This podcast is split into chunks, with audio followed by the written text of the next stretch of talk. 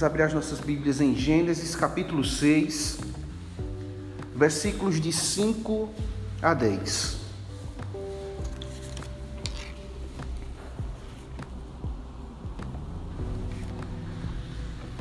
Amém?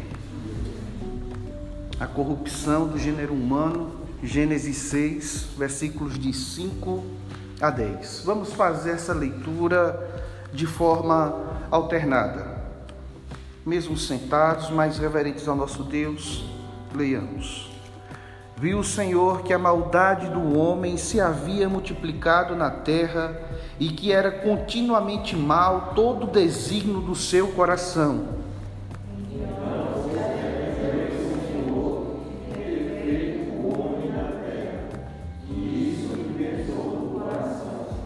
Disse o Senhor: Farei desaparecer da face da terra o homem que criei, o homem e o animal, os répteis e as aves dos céus, porque me arrependo de os haver feito.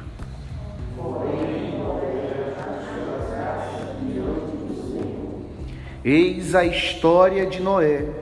Noé era homem justo e íntegro entre os seus contemporâneos Noé andava com Deus.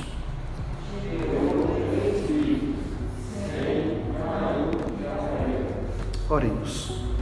Pai amado, nós nos colocamos diante de Ti, clamando a Tua instrução, clamando, meu Deus, que o Teu Santo Espírito, como nos conduziu a estarmos aqui, a render louvores, a lermos e compreendermos a tua palavra, que neste momento de reflexão, Senhor, fale aos nossos corações, sonde, ó Deus, as nossas necessidades, nos motive, nos corrija, mas, sobretudo, ó Deus, que a tua vontade revelada seja manifesta, de modo, ó Deus, que possamos ouvir claramente, ver, ó Deus, além daquilo que as dificuldades têm nos imposto, nos imposto. Ó Deus, tem misericórdia, Deus, das nossas vidas. E que teu Santo Espírito, ó Pai, nos faça discernir, a compreender como nós devemos nos portar diante dos dias que vivemos. Em nome de Jesus que nós oramos. Amém. Queridos, é um texto que é muito conhecido, particularmente foi um texto que até usei já para dar aula em escola bíblica de férias me lembro que também em uma das escolas bíblicas de férias que eu era aluno, que eu tive o privilégio de ter Isabela como professora. É, Isabela tá velha, ainda bem que ela não está aqui, né? Pequenininho e eu me lembro que ela fez uma arca de Noé com vários bichinhos. Veja que esse texto está intrinsecamente ligado à história que se segue, aonde Deus, de forma extraordinária, conserva a família de Noé e também conserva alguns animais para assim dali tirar o seu povo e conservar os seus objetivos eternos. Mas veja que algo que gerou a grande intromissão dos desígnios eternos foi justamente o ato de rebelia humana diante da obra criada de Deus. Veja que a corrupção, conforme os versículos de 1 a 4, vamos ver que essa corrupção não simplesmente estava entre os homens, de modo que toda a criação foi pervertida e a linguagem usada pelo texto que nós acabamos de ler é de arrependimento.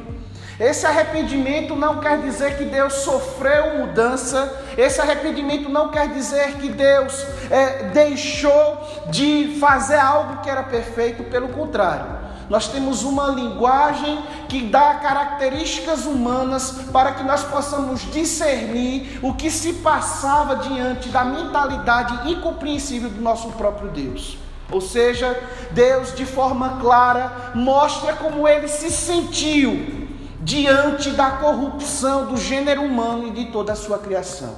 Ou seja, o homem de Deus e a sua criação não estavam vivendo para a glória do Criador. E quando nós observamos esse texto de forma muito semelhante, nós vamos ver o olhar de Paulo, quando ele escreve a sua carta aos Romanos, no capítulo 1, ele vai descrever uma nova ocasião, em um novo contexto, com pelo menos mil anos depois, onde o gênero humano está corrompido novamente. Mas o que une todos esses textos e que nos dá a oportunidade de refletirmos sobre princípios aplicáveis em nossa vida hoje é a graça e a misericórdia de Deus em sempre preservar o povo que é seu. A graça e a misericórdia de Deus não depende das ações humanas. A graça e a misericórdia e o favor de Deus não depende daquilo que nós vemos fazer. Não depende das nossas escolhas, porque Deus é soberano. Os seus planos não podem ser frustrados. Mas Deus, em sua graça e misericórdia, não quer dizer que não nos isente das responsabilidades das escolhas que fazemos. A exemplo do texto que acabamos de ler, Deus castigará de forma ferrenha, demonstrando mesmo assim, diante desse castigo, grande clemência, abundante graça e renovada misericórdia sobre um povo que merecia ser aniquilado por completo. Mas porque Deus não muda e não há sombra de variação, Ele zela pelos seus e sempre conserva para si o povo da sua aliança.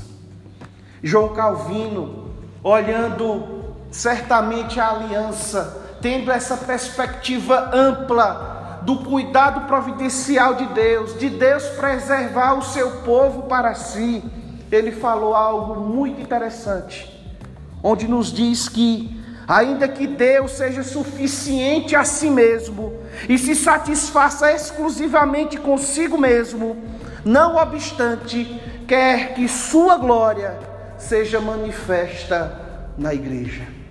Se Deus nos conserva, se Deus nos preserva, por mais que não isente de nós passarmos por certas circunstâncias, é porque algo nos é requerido, porque algo nos é dado de forma abundante e algo deve ser refletido através das nossas vidas, que é a glória de Deus. Irmãos, com base nesse texto, eu quero refletir com você nesta tarde no seguinte tema Deus preserva o seu povo. Deus sempre escolhe os seus. Nós pregamos que Deus, antes da fundação do mundo, escolheu cada um. Nós cremos que Deus, antes de criar todas as coisas no conselho da Santíssima Trindade, antes de formar o gênero humano, já havia determinado tudo quanto iria acontecer de modo que o seu plano não foi frustrado, de modo que Deus ele também não é o autor do pecado, mas se responsabiliza por cada um dos seus atos criativos, de modo que o homem, por mais que tente, por causa de sua natureza pecaminosa, se distanciar de Deus, a quebrar o seu relacionamento com Deus, Deus, por sua graça e misericórdia, se revela ao seu povo, manifesta a sua graça, redime o seu povo povo e anuncia aquele que de uma vez por todas, conforme Gênesis 3,15 nos faz entender, o proto-evangelho, Jesus Cristo, aquele que pisaria e pisou a cabeça da serpente. É nele, meus irmãos, que toda a promessa está baseada. É nele pelo qual nós temos uma aliança eterna, não forjada no gênero humano, no gênero humano, mas forjada em Jesus Cristo, o Deus que se tornou homem, para que, uma vez por todas, o sacrifício perfeito fosse aceito. De tempos e tempos, nós vamos ver no decorrer do texto sacro diversos altos e baixos do povo de Deus. Foi assim no Gênesis, lá no jardim do Éden com Adão e Eva. Tudo estava bem, tudo ocorria bem. No crepúsculo da tarde, no final da tarde, Deus andava com seus. Deus pairava sobre o jardim, eles desenvolviam relacionamento e eu me pergunto e às vezes até me imagino diante dessa situação tão bela, onde Deus conversava com Adão e perguntava o relatório das atividades do dia, e ele, de forma bom grado, evidenciava sua gratidão a Deus, conversava face a face com o Senhor, tendo em vista o seu estado de probatório. Quando nós observamos a palavra de Deus, nós vamos ver que ele caiu. Não somente ele, mas todo o gênero humano.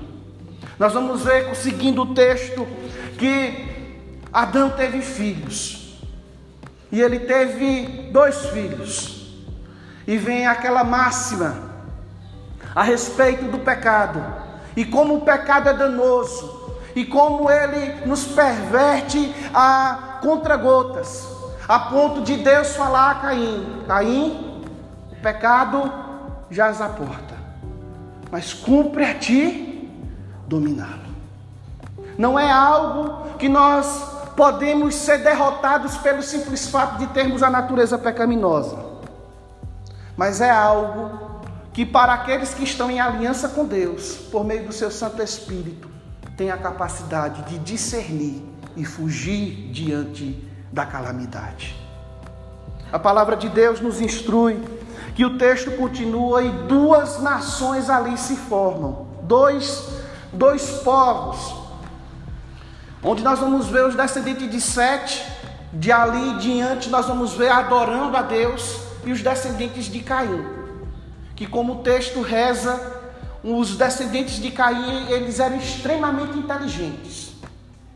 Mas também eles eram extremamente pecaminosos em seus desígnios, em seus andamentos, de modo que alguém pisou no pé de um descendente dele e ele simplesmente tirou a vida daqueles. Irmãos, esse é o plano que Satanás tem para de alguma forma afetar-nos diante do grande chamado que temos em Cristo Jesus. Satanás, ele não precisa nos fazer crer nele ou viver com medo dele. Ele simplesmente tenta amoldar e condicionar nossa mente a não temê-lo. Ou às vezes até pensar, condicionar nossa mente a pensarmos que aquilo que nós fazemos de errado não é tão errado. Veja que a sociedade ela pode está corrompida, mas ela não está corrompida hoje simplesmente. Desde a queda, o gênero humano, por sua própria força, ele só consegue se distanciar de Deus. E o fato de estarmos aqui é uma evidência clara da vocação em Cristo Jesus, do chamado que outrora Cristo nos fez de forma íntima nos fazendo perceber que nós estamos ligados a Ele, não somente por uma crença vazia, mas estamos ligados a Ele por um pacto de sangue, no qual Ele, com Sua própria vida, nos comprou. O Isbe, olhando esse texto e olhando a artimanha de Satanás, ele diz que Satanás, um dos recursos mais bem-sucedidos de Satanás, é a, é a condescendência, onde ele nos faz perceber que ele consegue iludir o povo de Deus para que abandone sua posição privilegiada de separação do pecado e de comunhão com Deus. Então, a partir disso, quando elimina esse relacionamento com o Senhor, ele corrompe-nos, de modo que nos leva a nos misturarmos. E no misturarmos é no sentido de sincretismo, de nós também cultivarmos as práticas pagãs, cultivarmos os gêneros pecaminosos, de modo que vamos defender aquilo que é errado como o que é certo. Veja, Satanás ele é astuto. Ele não precisa dizer que estamos errados, ele simplesmente precisa colocar a dúvida em minha mente e em sua mente para nos fazer ou tentar nos afastar diante da presença de Deus. Seguida toda essa esse caminho traçado diante do tema, Deus preserva o seu povo. Em primeiro lugar, eu quero nos fazer entender que o povo de Deus, ele não se molda à sua época. Aqueles que tiveram a oportunidade de estar conosco hoje pela manhã, tivemos um estudo breve, introdutório sobre os mandatos culturais.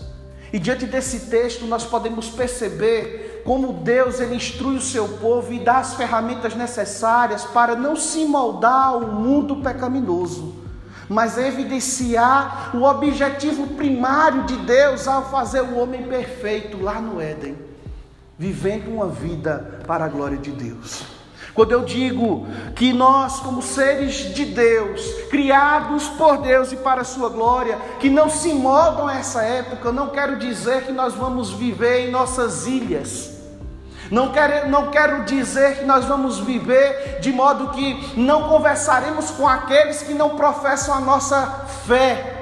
E vamos repudiar e pregar contra qualquer pessoa que porventura demonstre uma opinião contrária à nossa. Não. Eu não quero dizer isso.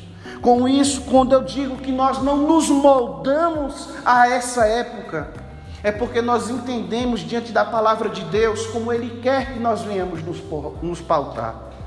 É porque a palavra de Deus ela é clara que o povo dele vive independente das épocas, mas anuncia a glória dele, de modo que aqueles que estão em Cristo evidenciam isso de forma tão clara que percebem neles a diferença. Veja que assim foi com Noé.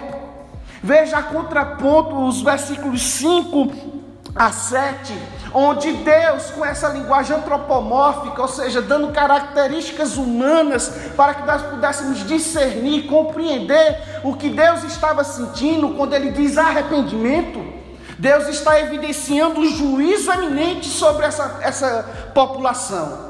De modo que esse dilúvio foi universal, de modo que toda a humanidade e toda a criação sofreu dano por causa do pecado, por causa da perversão com que eles se relacionavam, por causa da forma como eles se portavam para com a criação, porque eles não tinham um relacionamento genuíno com o Senhor de forma espiritual, porque eles se deixaram conduzir, não por, por aquilo que Deus já havia revelado, mas eles estavam fazendo a sua própria cultura, e a cultura humana sempre nos levará, em certa medida, quando desprovida da graça e da misericórdia de Deus, sempre nos levará a termos inimizade, não somente contra Deus, mas contra todo o povo de Deus.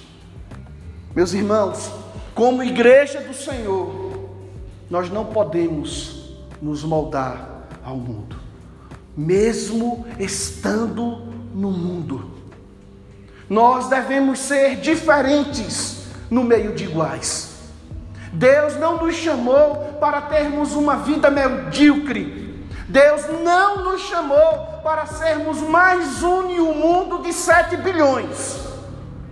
Deus nos chamou para sermos diferentes.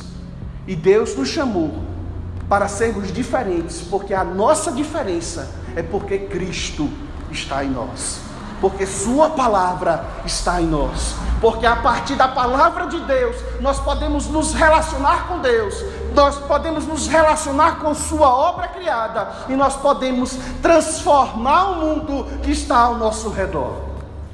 É assim que o texto evidencia no versículo 8. Leia comigo. Porque Noé, todos juntos, Gênesis capítulo 6, versículo 8. Porém,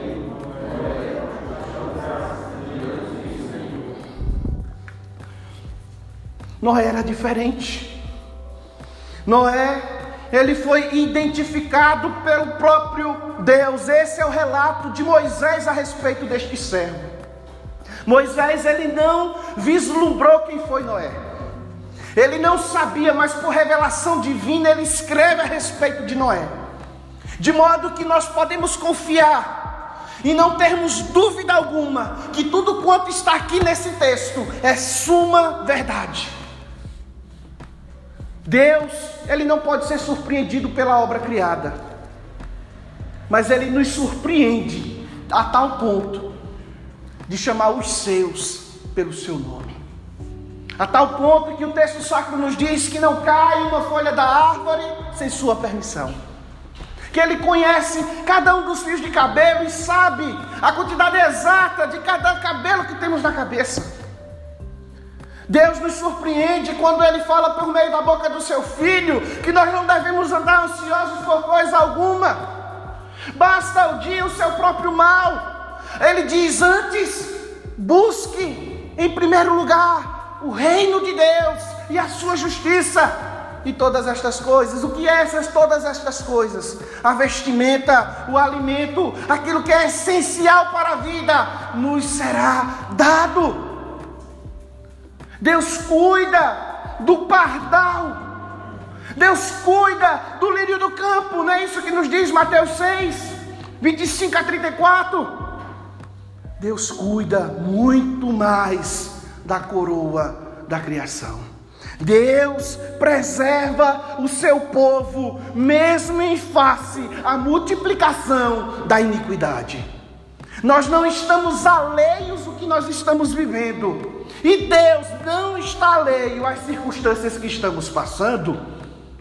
O nosso Deus cuida do seu povo. Charles Wilson, um poeta, ele que cunhou o termo pós-modernidade, isso em 1800, na virada do século, ele falando sobre pós-modernidade, ele nos dá algo que, como igreja, nós devemos estar atentos. Um ímpio conseguiu discernir isso. Nós, como igreja, devemos ter uma visão de águia, que enxerga além daquele pequeno horizonte que aqui nos cerca, porque nós temos a mente de Cristo em nós. Charles Olson, dizendo sobre pós-modernidade, ele diz: entramos numa era pós-moderna que rejeita a própria ideia da verdade. Não existindo a verdade, as declarações do cristianismo são intrinsecamente ofensivas e até preconceituosas contra os outros. Eu disse: o que é que essa frase nos ensina? O povo de Deus vai viver em um mundo que não lhe merece, mas estará em um mundo vivendo para a glória de Deus, não se moldando a este mundo, mas fazendo o nome de Deus conhecido, mesmo sofrendo diante de algumas, é, de algumas privações. Foi isso que Noé passou. Veja que o texto relata como os homens eles eram horríveis. Nós vamos ver que o plano de Satanás era misturar o povo de Deus com os descendentes de Caim com os descendentes de Sete, conforme os versículos de 1 a 4. O plano de Satanás era que o povo de Deus tivesse a sua mentalidade é, moldada de tal modo que eles não viessem a perceber como eles estavam se portando de forma diferente. E isso alcançou a muitos, de modo que Deus só encontra uma família em todo o universo que temia ao Senhor. Nós vamos ver um homem que estava comprometido, não somente de forma pessoal, mas também na sua família. De fato, ele vislumbrou aquilo que nós só vamos ver de forma perfeita em Hebreus, o sacerdócio universal. Ele zelava por si, ele zelava por sua família, de tal modo que não somente Noé foi poupado, mas toda a sua casa foi poupada e livrada, não de passar pelo dilúvio, mas foi livre de morrer em meio ao dilúvio. E a partir daquela arca, o nome de Deus foi glorificado, porque aquela arca evidencia o próprio Cristo que nos livra do pecado do mundo, mesmo em meio ao mundo o nome de Deus é glorificado. Nós podemos ver também de modo que nos faz aprender e nos motiva a vivermos uma vida diferente neste mundo que tanto prega contra o Evangelho, que tanto vai de encontro à igreja de Deus, de modo que ele nos odeia, porque nós vivemos de conformidade com a mentalidade de Cristo, ele nos faz perceber que o Evangelho, conforme Vundier Bultmann, é, grande pastor batista norte-americano, ele diz: o Evangelho é muito mais do que apenas como somos salvos, é como vamos para o céu. O Evangelho é sobre a obra de Cristo, o Santo, saturando todos os nossos aspectos de nossa vida. Ou seja, o Evangelho é muito mais do que simples menção de salvação, é um povo que tem sua vida moldada e condicionada à vontade revelada de Deus, que almeja mais o céu do que viver de conformidade com este mundo. É aquilo que o apóstolo Paulo bem falou: não sou eu mais quem vive, mas Cristo vive em mim. É aquilo que a própria sociedade da época fala a respeito de Jó. Jó era um homem íntegro e reto, homem temente a Deus e que se desviava do mal. De modo semelhante, meus irmãos, Deus nos poupará em face às circunstâncias que estamos vivendo por mais que não nos poupe de estarmos vivendo neste mundo, mas Ele nos garante Sua presença perpétua e certamente proverá o socorro, se for para a Sua honra e para a Sua glória. Portanto, vivamos para a glória de Deus, busquemos ao nosso Deus, busquemos cultivar o relacionamento genuíno com o Senhor, assim como Deus por meio de Sua palavra, evidenciada que acabamos de ler, conservou Noé. Não foi um empenho humano, mas sim da Deus de usar graça e misericórdia, conservando Noé e sua família. Assim Deus usará de graça e misericórdia para com aqueles que estão com Ele em aliança. Fazemos parte do povo de Deus. Estamos reunidos em aliança. Em último lugar, Deus preserva o seu povo. Vimos em primeiro lugar, Deus preserva o seu povo porque eles não se moldam à sua época. Em último lugar, Deus preserva o seu povo porque eles vivem para agradar a Deus. Veja que o versículo 9 de Gênesis 6 nos diz, vamos ler todos juntos? Eis a história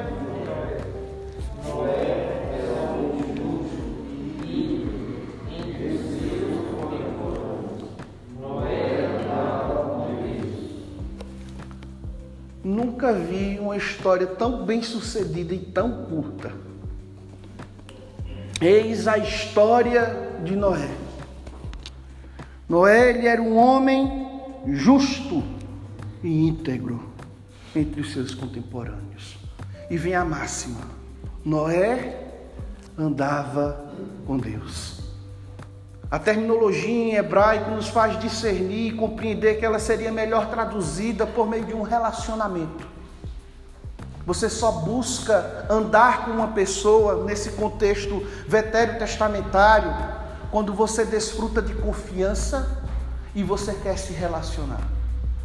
Você, nós não estamos falando de um momento de, da sociedade em que os celulares eram disponíveis.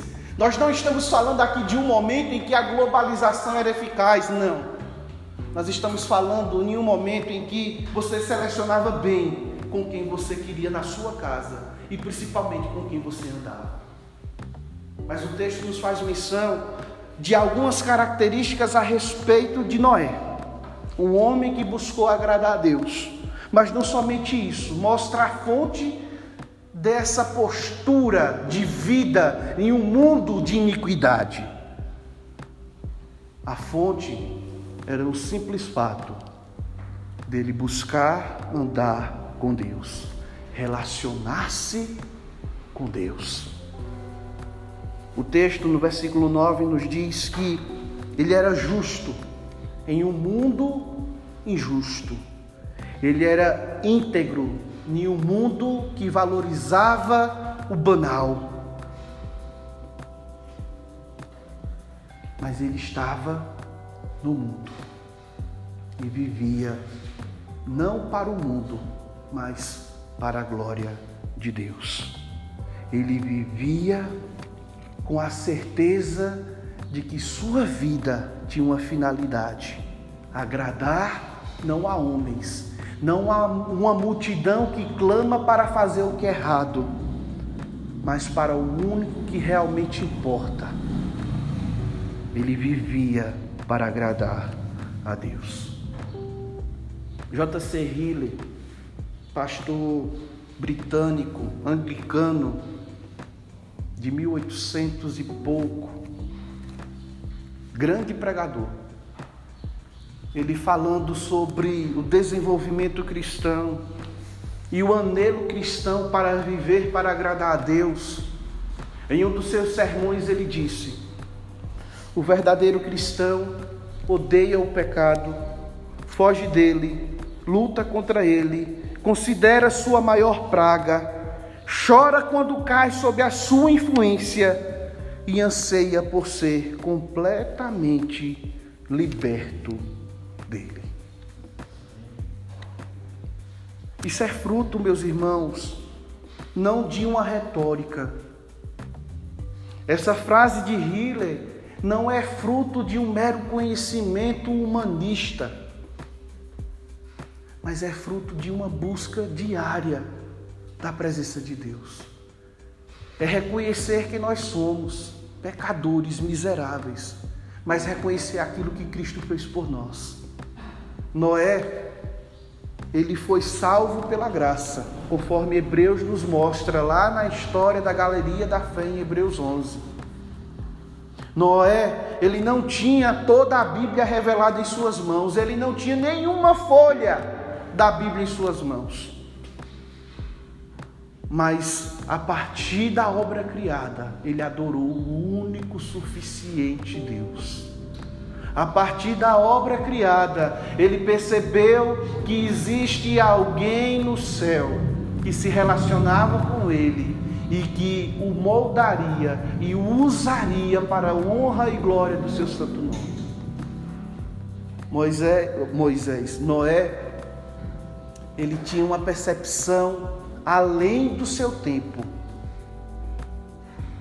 mesmo sem ter tantas informações para se deleitar.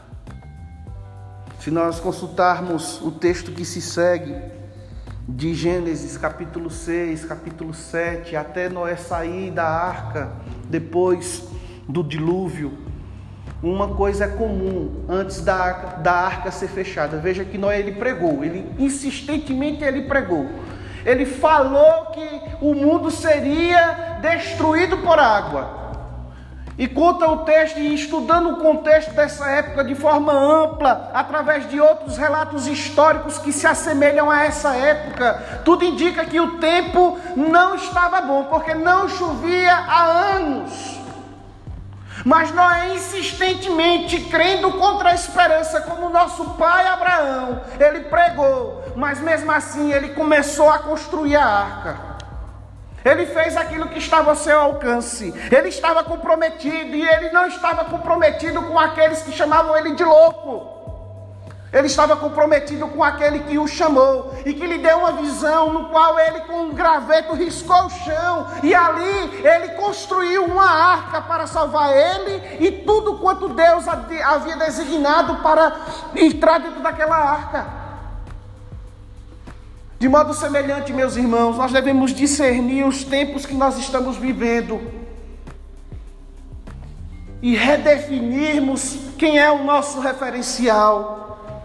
Precisamos termos a, a capacidade, diante da palavra de Deus, percebermos que nós não estamos aqui para agradar a grande população brasileira. Nós não estamos aqui para seguirmos a onda. Nós não estamos aqui para seguirmos a cultura, nós não estamos aqui para seguirmos os posicionamentos mais belos e amorosos que o nosso presente século está dando. Nós estamos aqui para seguirmos a palavra de Deus. Nós estamos aqui para agradar a Deus. As nossas vidas estão na mão de Deus. A nossa família está na mão de Deus. Nós devemos ter essa convicção e termos o nosso coração cheio de esperança, pois o Deus que se importa fala cotidianamente a nós por meio de Sua palavra, de modo que nos dá uma utilidade diante do seu plano criativo. Ele se importa com o seu, ele preservará o seu povo.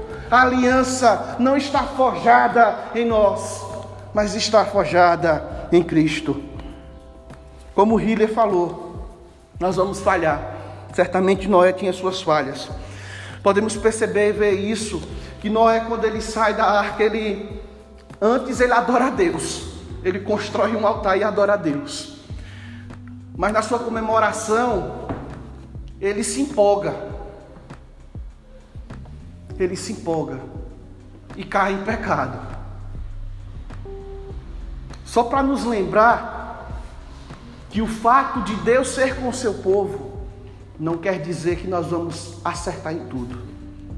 Mas ao mesmo tempo, aquele que é perfeito, por mais que não isente a responsabilidade que temos diante do plano dele, ele estará conosco e usará de graça e de misericórdia.